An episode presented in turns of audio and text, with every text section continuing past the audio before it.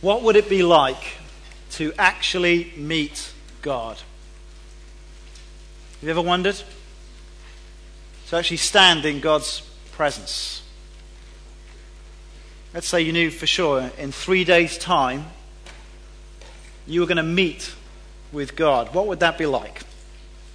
Well, open your Bibles to Exodus chapter 19.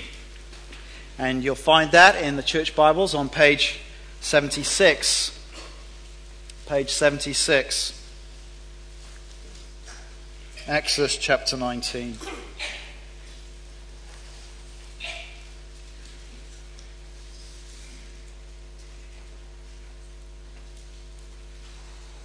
Let's just take a brief moment to ask that God would speak to us through His Word. Father, we thank you that you are the same glorious, holy God that we read of in your Word. So help us now as we read to glimpse your glory, to experience afresh your holiness, and that you would shape us and conform us to be a holy people in your Son, the Lord Jesus Christ. Amen. Exodus 19, verse 1.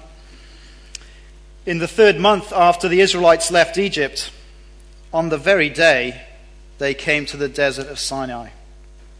After they set out from Rephidim, they entered the desert of Sinai, and Israel camped there in the desert in front of the mountain. Then Moses went up to God. And the Lord called to him from the mountain and said, This is what you are to say to the house of Jacob, and what you are to tell the people of Israel. You yourselves have seen what I did to Egypt and how I carried you on eagle's wings and brought you to myself. Now, if you obey me fully and keep my covenant, then out of all nations you will be my treasured possession. Although the whole earth is mine, you will be for me a kingdom of priests and a holy nation. These are the words you are to speak to the Israelites. So Moses went back and summoned the elders of the people and set before them all the words of the Lord that Lord had commanded him to speak. The people all responded together, We will do everything the Lord has said. So Moses brought their answer back to the Lord. The Lord said to Moses, I'm going to come to you in a dense cloud so that people will hear me speaking with you and will always put their trust in you. Then Moses told the Lord what the people had said. And the Lord said to Moses, Go to the people and consecrate them today and tomorrow. Make them wash their clothes and be ready by the third day, because on that day the Lord will come down on Mount Sinai in the sight of all the people. Put limits for the people around the mountain and tell them, Be careful that you do not go up the mountain or touch the foot of it Whoever touches the mountain shall surely be put to death. He shall surely be stoned or shot with arrows. Not a hand is to be laid on him. Whether man or animal, he shall not be permitted to live. Only when the ram's horn sounds a long blast may they go up to the mountain. After Moses had gone down the mountain to the people, he consecrated them, and they washed their clothes. Then he said to the people, Prepare yourselves for the third day. Abstain from sexual relations. On the morning of the third day, there was thunder and lightning, with a thick cloud over the mountain and a very loud trumpet blast.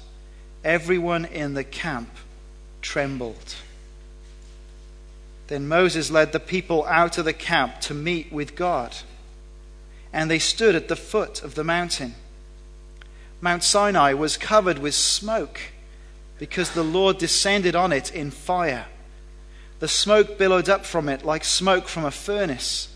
The whole mountain trembled violently. And the sound of the trumpet grew louder and louder. Then Moses spoke, and the voice of God answered him. The Lord descended to the top of the Mount Sinai and called Moses to the top of the mountain. So Moses went up, and the Lord said to him, Go down, and warn the people so they do not force their way through to see the Lord, and many of them perish. Even the priests who approach the Lord must consecrate themselves, or the Lord will break out against them. Moses said to the Lord, The people cannot come up to Mount Sinai because you, you yourself warned us. Put limits around the mountain and set it apart as holy. The Lord replied, Go down and bring Aaron up with you. But the priests and the people must not force their way through to come up to the Lord, or he will break out against them. So Moses went down to the people and told them. This is God's word. I wonder, have you ever wondered what it would be like to, um, well, to sit there and go, I wonder what it's like to be, to, to be married to that person? I w- I don't want you married people to think about that. I, I want you just to sit there and think how great it is to be married to the person that you're, you're with. But if you're single, I wonder, you probably at times go around and think, oh, I wonder what would be like to marry to that person. Uh, maybe you're dreaming of the unattainable. Maybe it's the Kristen Stewart or Angelina Jolie that you're thinking about. Or maybe it's Robert Pattinson or Brad Pitt, who you'll almost certainly never meet. Or maybe it's someone at college or someone at work. Well, today we're going to consider marriage preparation class with the most unattainable person of all, God Himself. And uh, if we've come to church today with a view of God that is merely sort of God as Abba Father, or Jesus my best friend, or Holy Spirit my helper on tap, then this is a challenging section that we need to get into our minds. The Israelites had had the most stunning engagement story with God up to this point.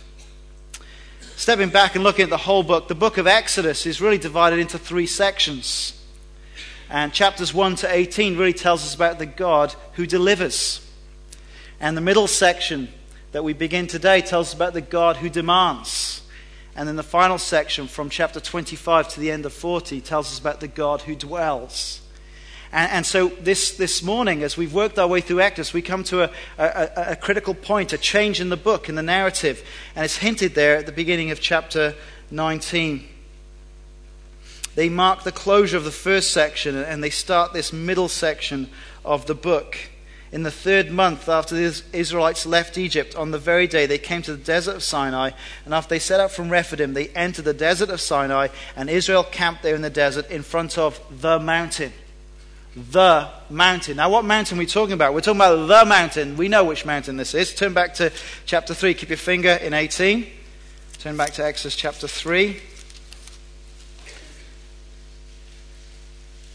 Verse 1 Now Moses was tending the flock of Jethro, his father in law, the priest of Midian, and he led the flock to the far side of the desert and came to Horeb, the mountain of God.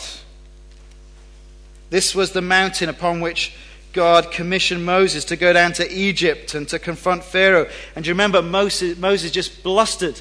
He, he kept giving all the reasons why he couldn't go. You've got the wrong person, God. And then God gives him this amazing uh, sign. It's there in verse 12 of chapter 3, 3 verse 12. And God said, I will be with you, and this will be the sign to you that it is I who have sent you. When you've brought the people out of Egypt, you will worship God on this mountain. So turn back to Exodus 19. Here we are. Uh, the first part of the book has been accomplished. Without doubt, God sent Moses. Without doubt, God was with Moses and his people. Three months on from the point where God challenged the false gods of Egypt and triumphed over Pharaoh and redeemed the people out. There they were at the mountain. In chapter 6, God laid out what was going to happen. I am the Lord, and I'll bring you out from under the yoke of the Egyptians. I will free you from being slaves to them. I will redeem you with an outstretched arm and with mighty acts of judgment.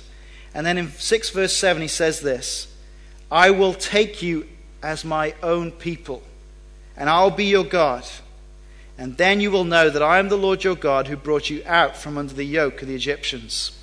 In the old um, English prayer book, uh, marriage service, there's a point where it says, where you say to each person, Will you take? Will you take this man to be your lawful wedded husband? Will you take this woman to be your lawful wedded wife? Well, this is what God says I will take you as my people, and I will be your God.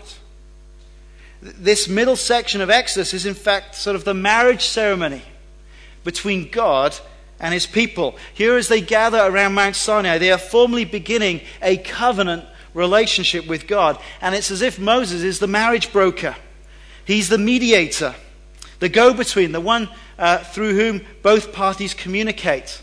Three times in this chapter alone, Moses climbs up and down this mountain, passing messages between God and the people. And it corresponds with my three points this morning. Now, when you think about this, how old was Moses? About 80. Moses is walking up and down this mountain at least three times in this chapter. Now, that's impressive. So keep your exercise up. The first ascent centers on God's call to obedience. Have a look at the central verse of this section, verse 5 of chapter 19. Now, if you obey me fully and keep my covenant. Here's the very clear expectation and call of God it is obedience. Obedience. If you obey me fully and keep my covenant. But what we must see today, it's so important, is the context of this call. Verse 4 comes before verse 5. I know important things like that because I went to theological college. Verse 4 comes before verse 5. Did you notice that? It's stunning. But look back at verse 3 and 4 because it tells us before, before we go to what God wants them to do, God reminds his people about what he has already done. This is so important we see this. Look at verse 3. This is what you are to say to the house of Jacob and what you are to tell the people of Israel. You yourselves have seen what I did to Egypt and how I carried you on eagle's wings and brought you to myself. God reminds them of the past that they are people saved by God. All of God's grace. I mean, what have they contributed in the, in the first sort of 18 chapters of the book? Pretty much just complaining. That's pretty much what they've added to the piece. God, out of His grace, has done this amazing thing. Out of His covenant promises, He swept into Egypt. He, he conquered the gods of Egypt and he delivered them out, out of bondage of slavery. And he has cared for them, protected them, provided for them in the desert, and brought them to himself. This is what God has done. Uh, if you like war movies, you know that there's often a, an incredible moment of elation if there's some troops trapped on the ground and they're pinned by enemy fire, and in the helicopter comes over the horizon, and it, oh, we're saved. Well, this is what the Lord has done. The Lord had, had come in like an eagle and grabbed them and swept them up and carried them to himself. They were safe. God had brought them to himself. Their salvation had been accomplished by God. Now, this is what they needed to remember. Remember what God has done. Now, we sit here as Christians.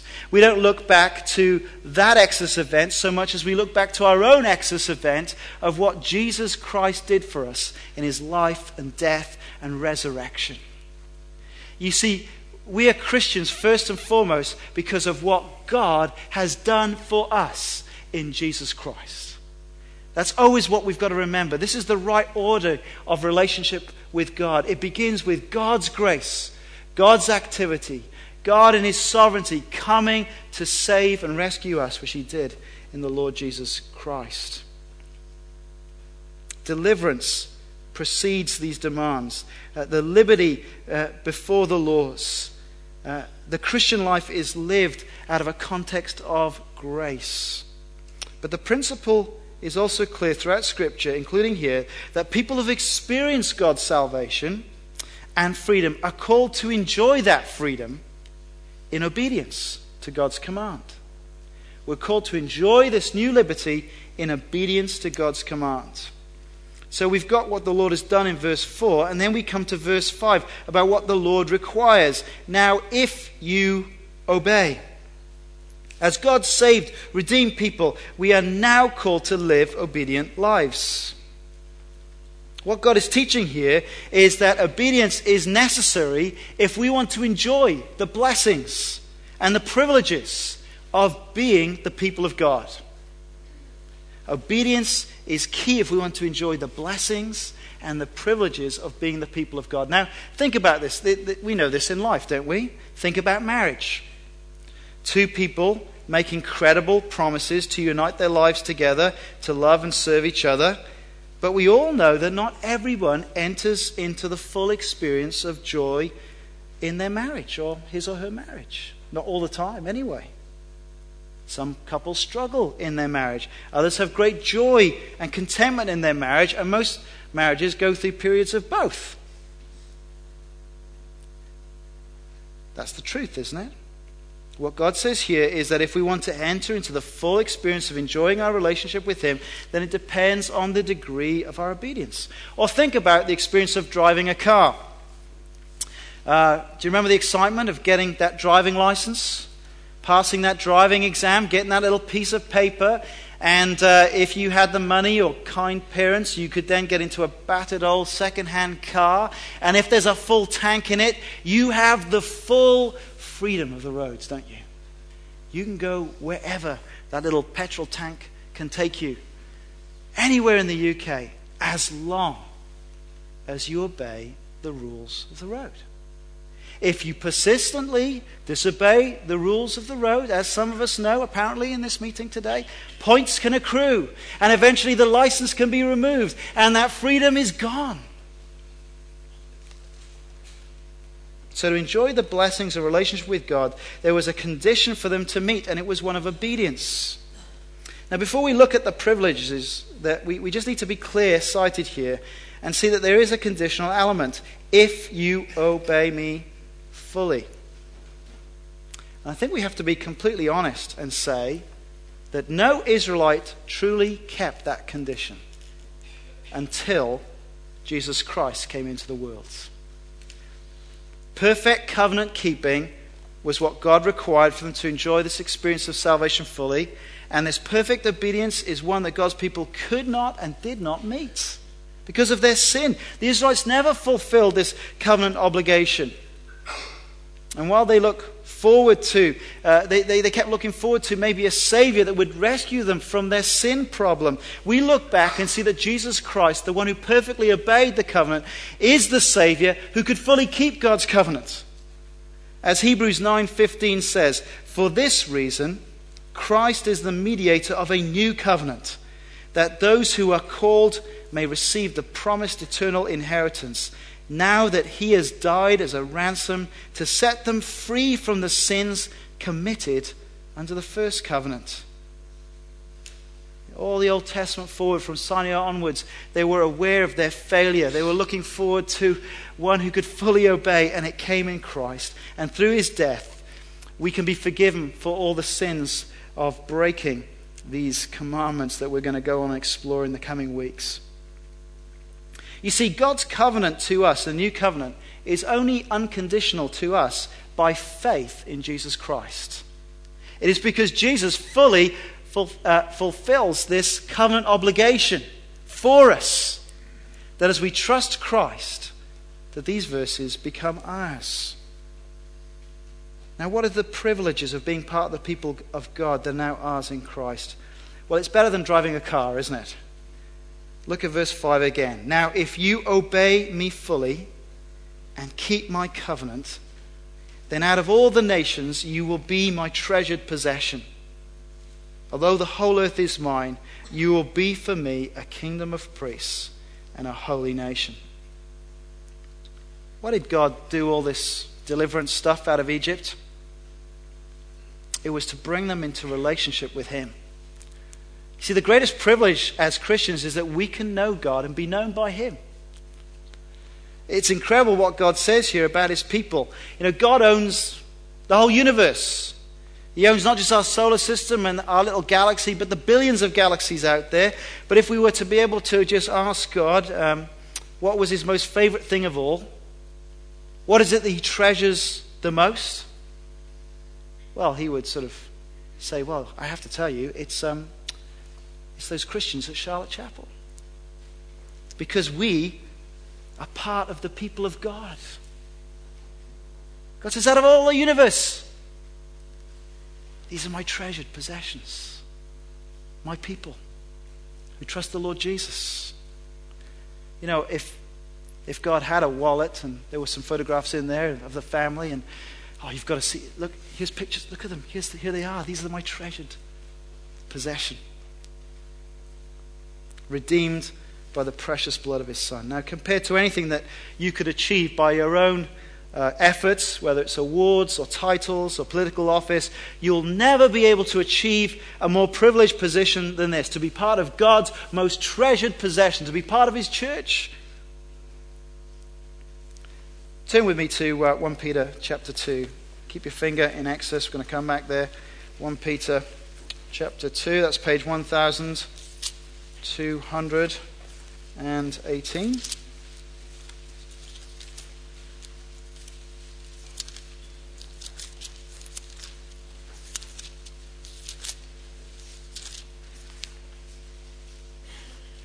Now, listen to how the Apostle Peter takes up the very words of Exodus 19, written specifically to the Israelites, and then applies them to the Christian church uh, in verse 9 of 1 Peter chapter 2. Right hand column, if you've got church Bible. But you are a chosen people, a royal priesthood, a holy nation, a people belonging to God that you may declare the praises of him who called you out of darkness into his wonderful light. Once you were not a people, but now you are the people of God. Once you had not received mercy, but now you have received mercy. So, what we have here in Exodus 19 is just an early picture, a promise of uh, who we are in Christ. Verse 4 a people of grace, a people who've experienced the grace of God, a people of privilege in verse 5, treasured possessions, and a people of purpose in verse 6. You will be for me a kingdom of priests and a holy nation. Well, what, what does that mean? Well, what did Old Testament priests used to do? Well, they, they used to represent God to the people, and they used to represent the people to God, in essence. And as Christians and as a Christian church, our purpose is to, is to really be mediators, as it were, that bring God to the world and the world to God as we point people to the Lord Jesus Christ. And as Christians, uh, as a church, we're called to be a holy people. See, as we live our lives to please God and obey His commands, uh, we live and speak and think differently to the world around us that ignores and rejects God.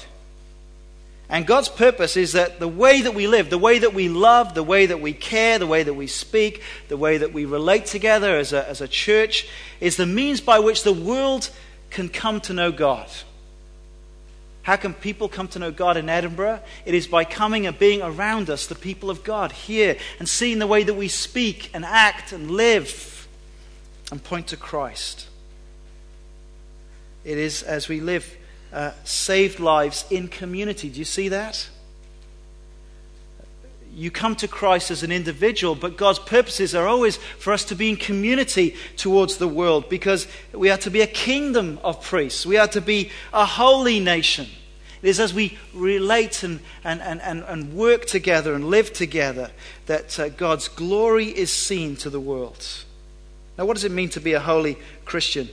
Well, look at verse 8 of chapter 19. Their first response is very encouraging. We will do everything the Lord has said. We'll do everything the Lord has said. Now, I'm going to underline this because I think sometimes we retreat from stressing obedience because we think it's legalism. Now, legalism is saying uh, we obey God and, and, and make ourselves worthy of God and then He saves us. That's legalism. That's, that's rubbish. We're saved by grace. But having been saved by grace, we're a people who are going to grow in daily obedience to Him. What's our profession as Christians? Jesus Christ is Lord. Now, that's supremely a statement that we will submit our lives under King Jesus. We will, we will pay attention to what He says, and we will live our lives in obedience to Christ because Jesus Christ is Lord. God calls us to live obedient lives in the light of His grace, because of His tender mercies, to offer our bodies as, as living sacrifices to Him. It, it is the way that we will shine out the knowledge of God to a dark world. We will do everything the Lord has said, they said. It's not just knowledge. It's not about knowing stuff alone. It is knowledge that turns into day by day obedience. And we're going to see as we read through Exodus that God's ten words get fleshed out in all sorts of practicalities in every sort of area of their life. And is living out that holy life together in a community that the glory of God is displayed to the world. So, after the call of obedience, let's look at the call to holiness in verses 8 to 15. As if we're a people who meet with a holy God. And this is the second climb of Moses up the mountain where God says in verse 9, the Lord said to Moses, I'm going to come to you in a dense cloud, so the people will hear me speaking with you and will always put their trust in you. Now, the only reason we can have a relationship with God is because He's a speaking God. By allowing the people to hear God and Moses having a conversation, they would know that they could trust Moses that he's the one who really was the spokesman for God, that he was faithfully passing on God's words. And because Moses and the prophets and the apostles of, of, of Jesus uh, have heard the speaking God and recorded that revelation in the Bible, then we too can draw near to God as we come to his words. As we read his word, as we talk to him in prayer, we are actually drawing near to the living God. And we need to be people who meet with God if we're going to live holy and obedient lives.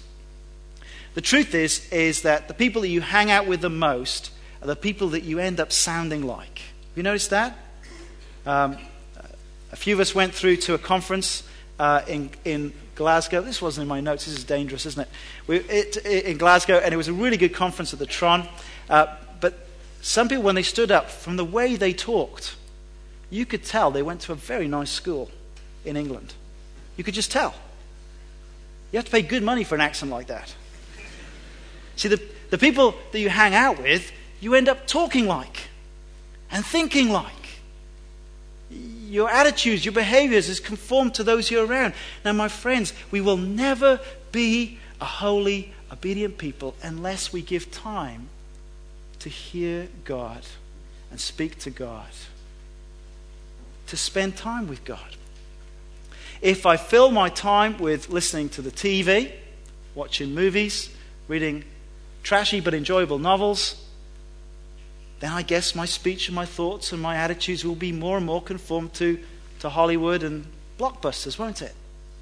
We will never be the holy, obedient people He calls us to be unless we actually give time to hearing God's word and responding in prayer and responding in obedience.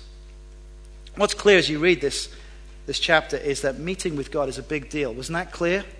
It is a very big deal to meet with God. In Hebrews 12, verse 14, it says this Make every effort to live in peace with all men and to be holy, because without holiness, no one will see the Lord.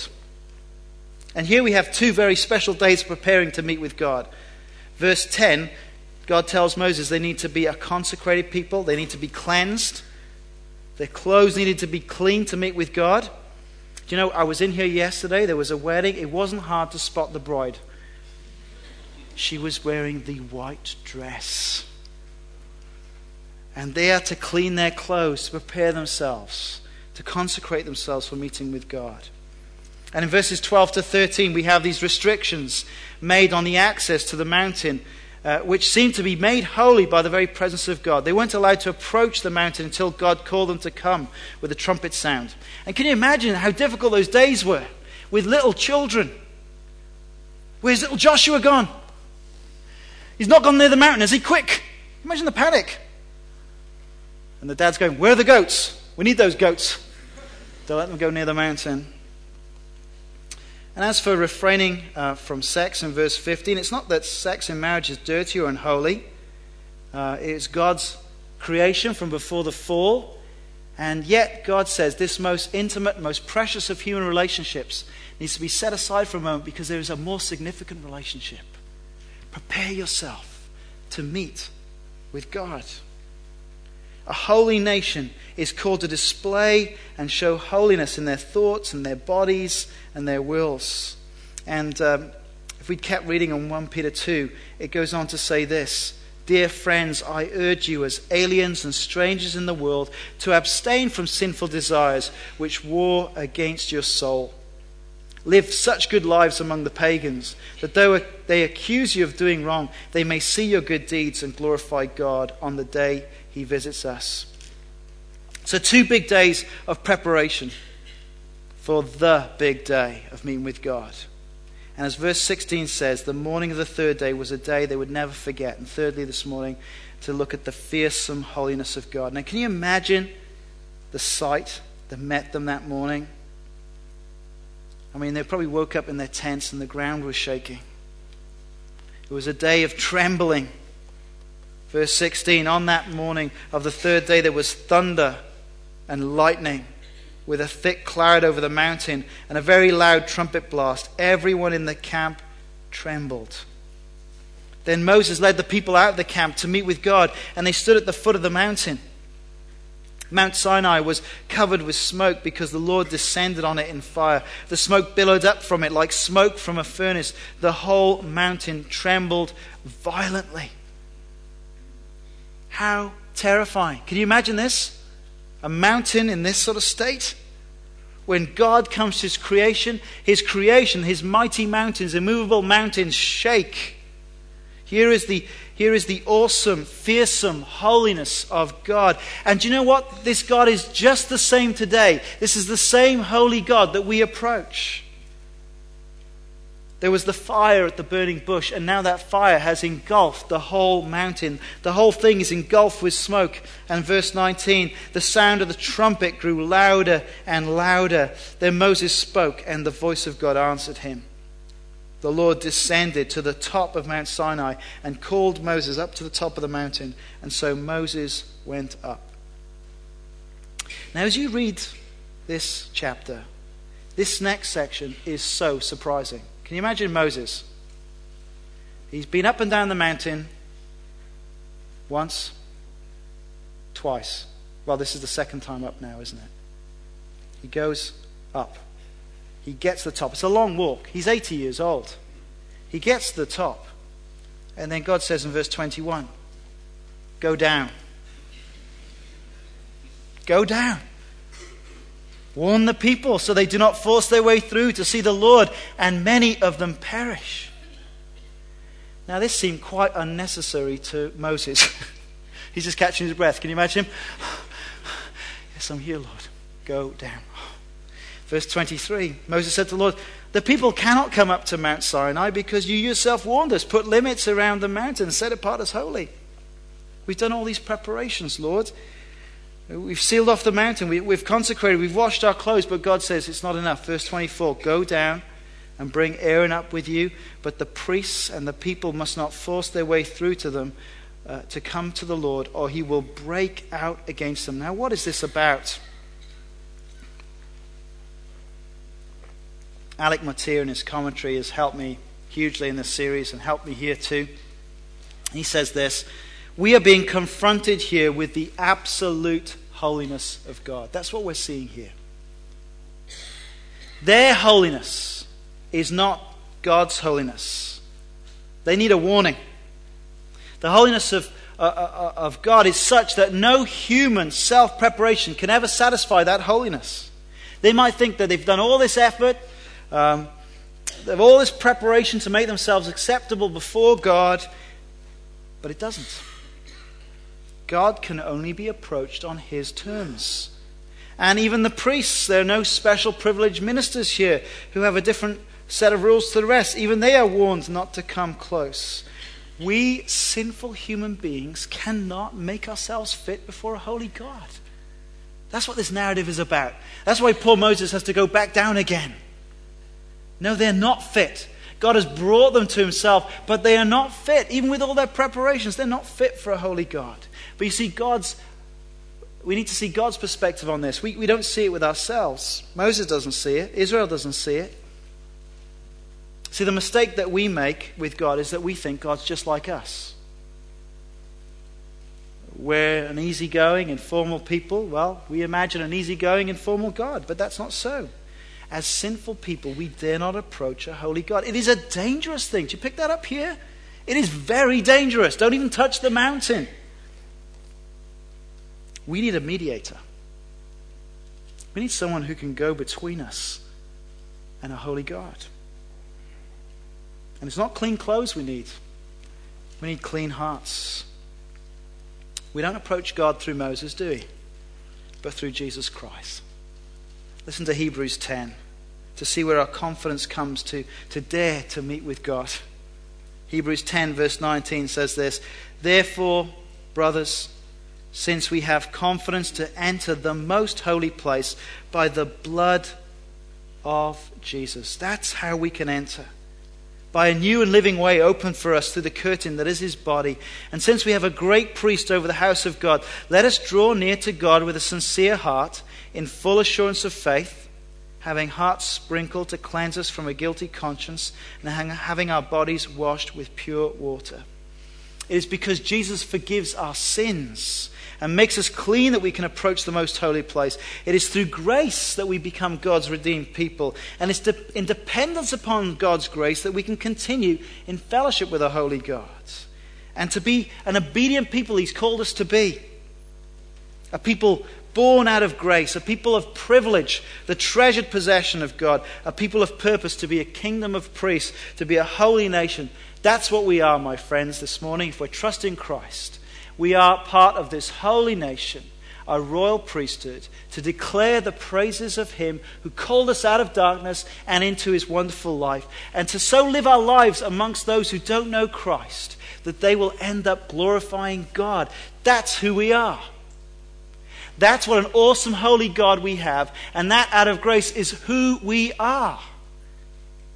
What an amazing privilege is us to be God's treasured people living for His glory. Let's pray.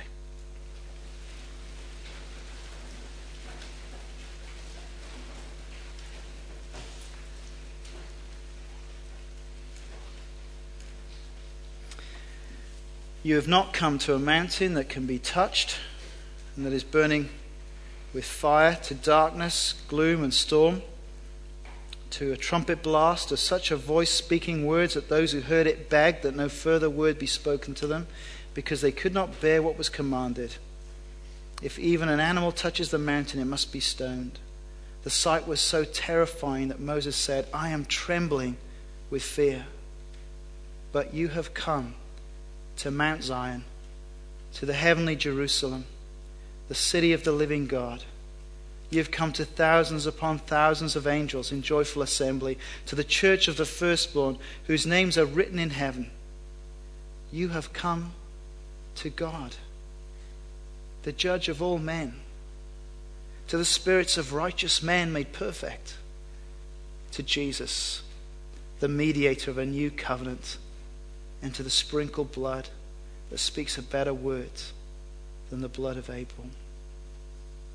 Sovereign God, we thank you for your grace to us in Christ. Oh Lord, you are holy beyond our comprehension. Oh Lord, we ask that you continue to shape us and mold us that we may be a holy people to declare your praises in this city, that others may come to know you and find their joy in you. We ask this in Christ's precious name.